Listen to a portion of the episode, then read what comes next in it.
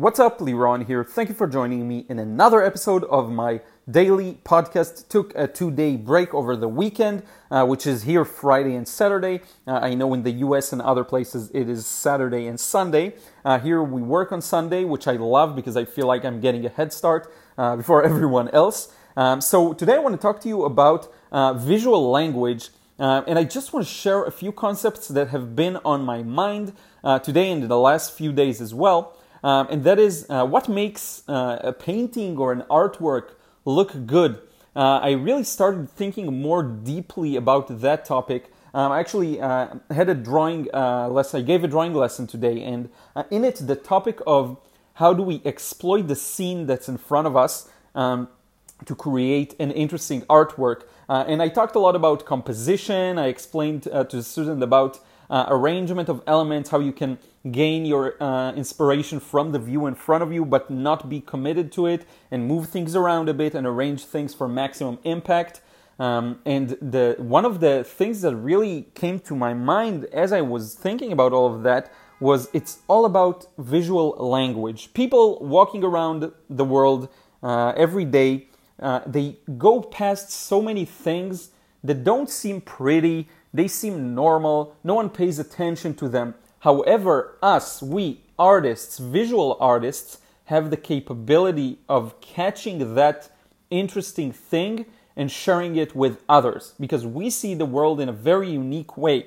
So when someone goes past an old Toyota car, they don't see anything interesting, but when I or someone else walks next to it uh, and there's an interesting light shining on it, and the windows have these uh, the transparent semi-transparent glass and you get an interesting effect. We notice this. We pay attention and it's our job as artists to convey that to the viewer.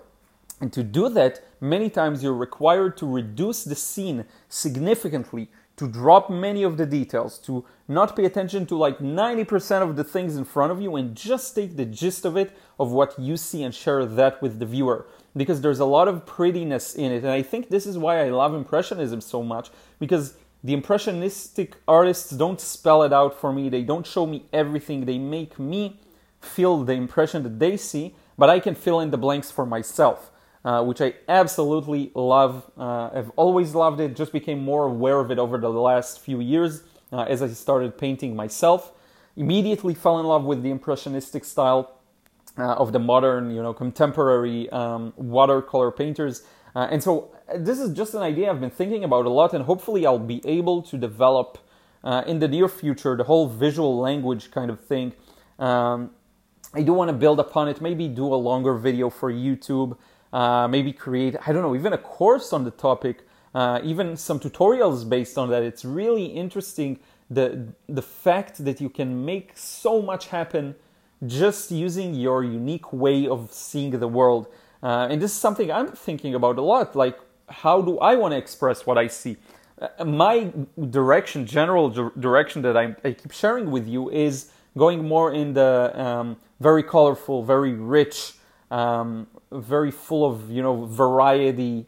Uh, these are the things that I love. Fluidity. This is why I'm so attracted to watercolor uh, however, the impressionistic artists that work in oil as well have that same quality. It's just a different quality of light. I like the freedom that watercolor presents uh, and the unity in which it works and the fluidity.